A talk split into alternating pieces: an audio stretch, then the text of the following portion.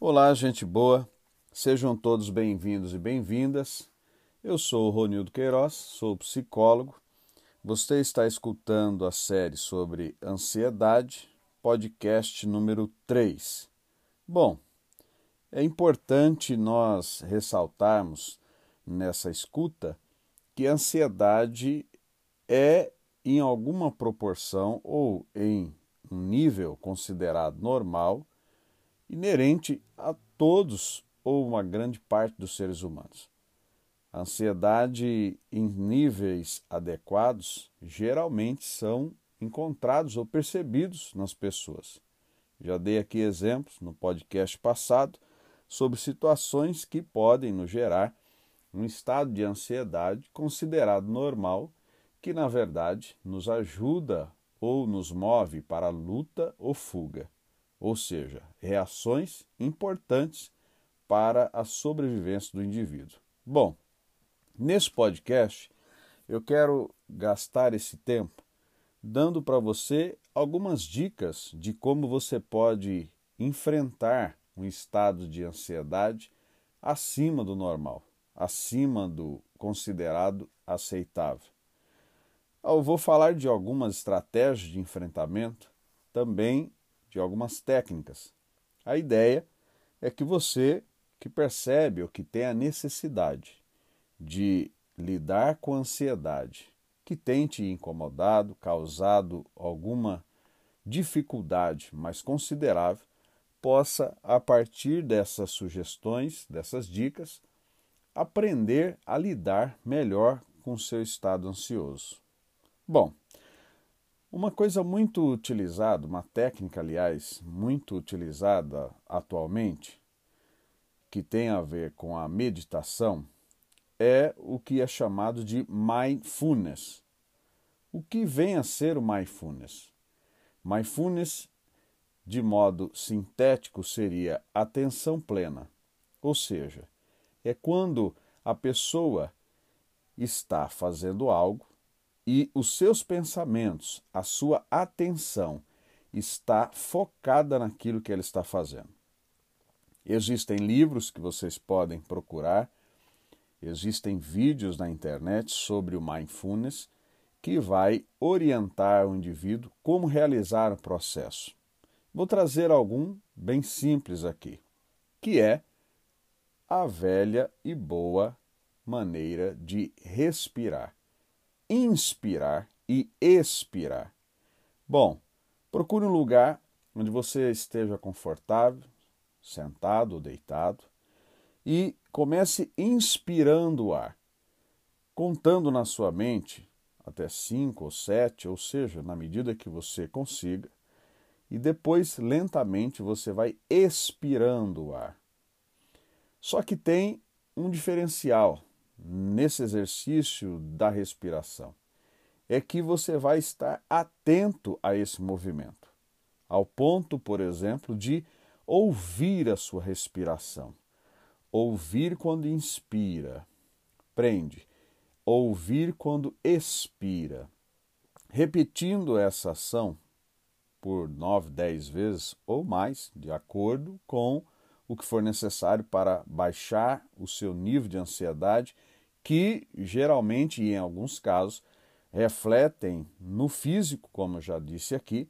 Você vai através desse exercício fazer duas coisas. Primeiro, seja no exercício da respiração ou seja em uma outra atividade de relaxamento, você vai também dedicar, centrar os seus pensamentos no que você está fazendo. É claro que às vezes, quando estou lá inspirando, expirando e prestando atenção na minha atividade respiratória, relaxado, descansado, pode ser que o pensamento possa devagar em outras coisas, possa vaguear em outras coisas. E o que eu devo fazer nessa hora? Trazer de volta o pensamento a atenção sobre o que estou fazendo. Você pode me perguntar, Ronildo, por que isso? Bom, nós falamos na TCC da quebra de pensamento. Quando geralmente estamos focado em um assunto, uma situação, ou pensando demasiadamente sobre algo que está nos preocupando e que também vai interferindo no nossos sentimentos ou estado emocional, uma técnica utilizada é a quebra de pensamento. É pensar em outra coisa que não aquela que está aumentando o nosso nível de ansiedade e, consequentemente, até refletindo no nosso corpo através das sintomatologias que aqui já abordei no podcast número 1. Bom, quando você presta atenção no que você está fazendo, naquele momento que você separou para você, se dedicando a isso, você vai perceber que não só você vai ter, pela postura relaxada, pelo exercício de respiração, vai ter um relaxamento no seu corpo físico, bem como nos pensamentos da sua mente. Você vai estar focado, ou seja, tendo atenção plena no que você está fazendo. Você pode fazer também mindfulness em outras coisas. Eu, particularmente, gosto, quando me percebo mais agitado, ao tomar um café, prestar atenção, por exemplo, na fumaça que está saindo da xícara, saborear o café, prestar atenção, observar com maior riqueza de detalhe a xícara que eu estou utilizando, me dedicar a nível de pensamentos àquele momento de tomar o café eu não estou tomando café e pensando em outras questões, em outras situações. Eu estou não só de corpo presente, degustando café, mas também de mente presente. Quando você faz isso, você realiza então essa quebra de pensamentos e você faz com que aquilo, a situação ou qualquer outra questão ou demanda que tenha, eu esteja gerando maior nível de ansiedade, né? porque às vezes nós temos situações que pensamos elas, não podemos resolver de momento e que, aliás, como disse aqui no podcast 2, muitas vezes com pensamentos antecipatórios de situações que nem sequer ao menos temos de fato certeza que eles vão ocorrer. Essa forma de pensar, que também é classificada por pensamentos distorcidos, muitas vezes, por situações ou por situações que não são uma realidade, ou por situações que podem estar sendo pensadas pelo indivíduo, sem considerar todo o contexto, vai, sem sombra de dúvida, contribuir com um estado emocional mais disfuncional. Bom, quando eu estou tomando café e eu presto atenção somente no que eu estou fazendo, o meu pensamento está voltado para aquele momento e não para outras questões, eu consigo então aproveitar esse momento e, consequentemente, contribuir para que no momento de maior agitação, ou seja, de nível de ansiedade que eu perceba acima do normal ou do aceitável, trazer de volta esses, esse equilíbrio a partir dos meus pensamentos.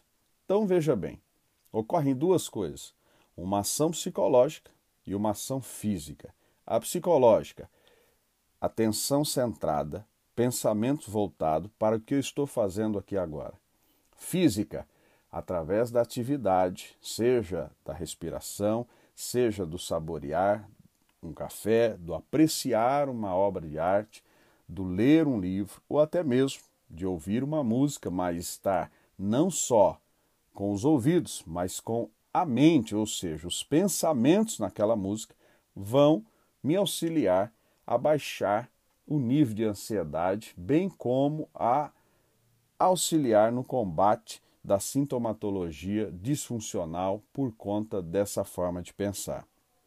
Quando a gente fala de ansiedade, parece muitas vezes que nós é, temos que ter muitas técnicas ou ainda nós precisamos investir muito dinheiro ou cursos para saber lidar. Eu quero desafiar você e convidar você a seguir algumas sugestões que eu quero dar aqui, simples e que eu acredito que vão lhe ajudar, como tem ajudado a mim e alguns clientes meus. Vamos lá. Uma coisa de se pensar é que todas as vezes que você se perceber com níveis de ansiedade alterados, você preste atenção que tipos de pensamento você tem tido. Geralmente, nós estamos pensando sobre muitas coisas e, às vezes, pensando de modo distorcido. Essa forma de pensar vai levar o indivíduo a sair do presente e sofrer por um futuro que nem sequer é real. Muitas vezes nós deixamos de viver o hoje e começamos a pensar sobre questões e geralmente esses pensamentos são de modo negativo, ou seja, que vão dar errado, que não vamos conseguir, que não vai dar certo. E esta forma de pensar vai interferir de algum modo nos meus sentimentos, nas minhas emoções. Então, se você é uma pessoa que, podemos dizer assim, no modo popular, muito negativa, ou seja, tem pensamentos muito negativos, eu também convido você a pensar sobre as negatividades que você tem trazido em seus pensamentos, muitas vezes acerca de si próprio.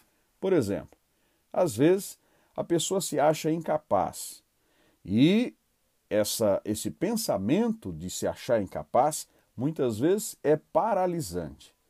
Essa pessoa ela tem um pensamento maximizado, que ela não consegue fazer nada.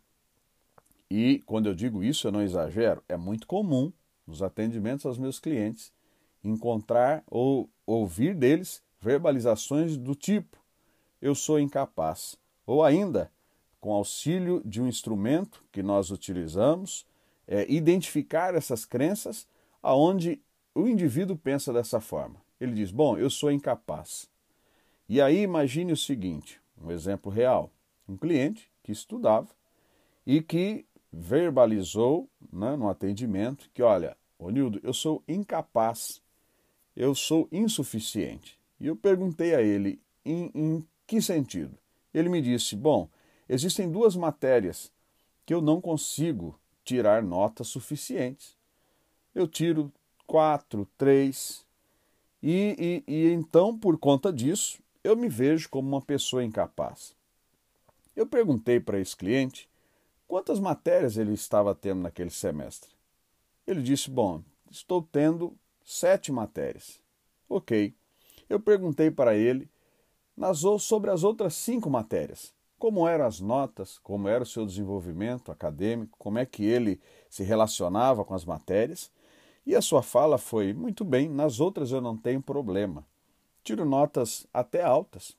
Estou indo bem, não tenho problema de exame, não tenho pendências nessas matérias, mas das sete matérias, essas duas matérias, estas eu não consigo ir bem. Bom, eu devolvi a pergunta para ele. Perguntando então mais uma vez, ok, então o que você está me dizendo é que por que em sete matérias, por não ir bem em duas, você pensa sobre si ser incapaz. Ele disse isso. Eu sou insuficiente. Eu sou incapaz para as questões do estudo. Percebe que ele não se deu conta que ele, das sete matérias, em duas ele não tinha lá tanta habilidade, mas em cinco ele ia muito bem. Foi quando eu perguntei: uma pessoa incapaz conseguiria, de sete matérias, ir bem em cinco?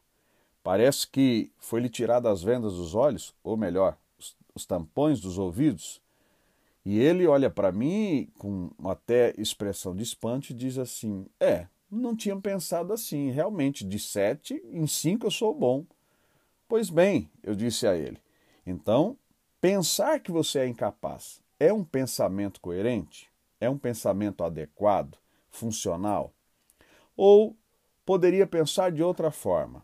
Por exemplo, bom, das sete matérias que eu estou estudando, em cinco eu lido de modo adequado, eu vou bem. Em duas, eu não estou tão bem assim.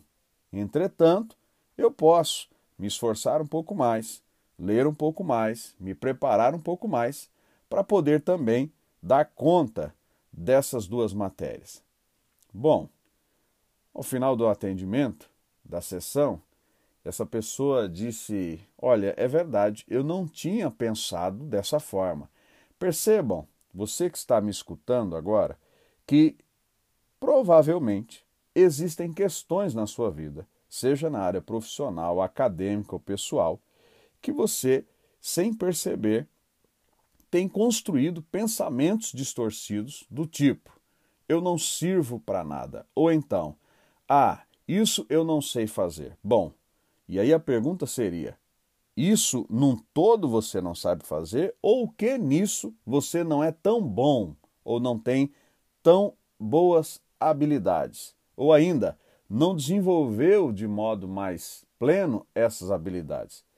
Percebe que às vezes nós é, nos incapacitamos a partir dos pensamentos. Então imagine uma pessoa que ela tem um pensamento que ela não é uma pessoa que consegue fazer de modo adequado, suficiente, uma prova escolar.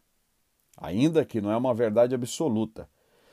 Muitas vezes, em algumas matérias, essa pessoa consegue passar sem problema algum, mas o modo de pensar distorcido já rotula, já coloca numa condição de incapaz para qualquer prova.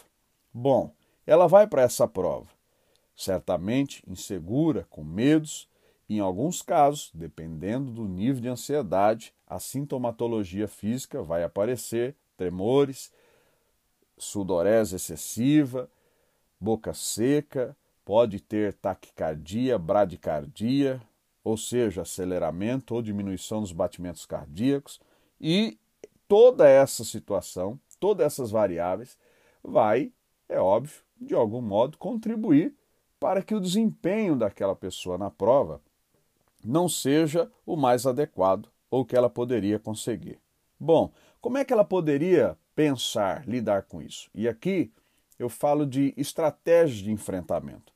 Se existe algo que eu não sou tão bom para fazer, ou se existe algo que eu não faço tão bem, melhor dizendo, mudando aí a frase, eu posso me preparar, enfrentar é, planejando estratégias para que eu vença ou supere essas dificuldades.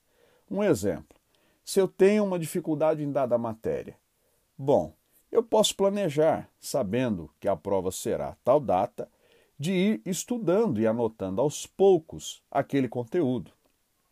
Eu posso, por exemplo, um dia antes, evitar uma carga tão excessiva de leitura e estudo sobre aquele conteúdo, é e investir em caminhada, numa boa alimentação, ter um sono de melhor qualidade, eu posso pensar em formas em que eu vá contribuir não só com o meu psicológico, mas com o meu físico. Eu posso combater pensamentos que provavelmente virão próximo dessa prova, do tipo: vou tirar zero, não vou conseguir, questionando esses pensamentos. Bom, por que estou pensando dessa forma? é uma verdade absoluta? Como pode ser uma verdade absoluta se a prova está por vir e se eu estou pensando hoje de modo negativo? Bom, eu fazendo os questionamentos desse tipo de pensamento, eu vou encontrar outras formas de pensar, outra mane outras maneiras de ver. Por exemplo, bom, eu me preparei, eu vou fazer a prova. Se eu não for tão bem, certamente vou buscar me preparar melhor para recuperar essa nota. Ou ainda, eu poderia pensar o seguinte: bom, a prova ainda não chegou, eu me preparei, eu estou seguro, estudei, vou relaxar e todas as vezes que vier pensamentos que tentem dar uma conotação ou me levar para baixo ou me desestimular ou ainda gerar algum desajustamento emocional, eu vou combater esse pensamento usando isso que nós na TCC chamamos de questionamento socrático, que é: é uma verdade absoluta? O que eu diria para um amigo, por exemplo, se ele me relatasse tais, tais preocupações sobre tal situação? Você vai perceber que geralmente nós somos bons conselheiros para os outros, mas infelizmente não usamos esses bons conselhos para nós mesmos. Ou seja, algumas estratégias de enfrentamentos, poucas que eu disse aqui nesse podcast, para te ajudar a lidar com a ansiedade, de modo que você possa estar emocionalmente ou fazendo uma gestão mais adequada das suas emoções e, consequentemente, poder ter um comportamento mais assertivo que vai te trazer melhores resultados. Gente boa, te espero no próximo podcast, onde vou continuar falando de estratégia de enfrentamento dos estados de ansiedade. Beijo no teu coração, até o próximo.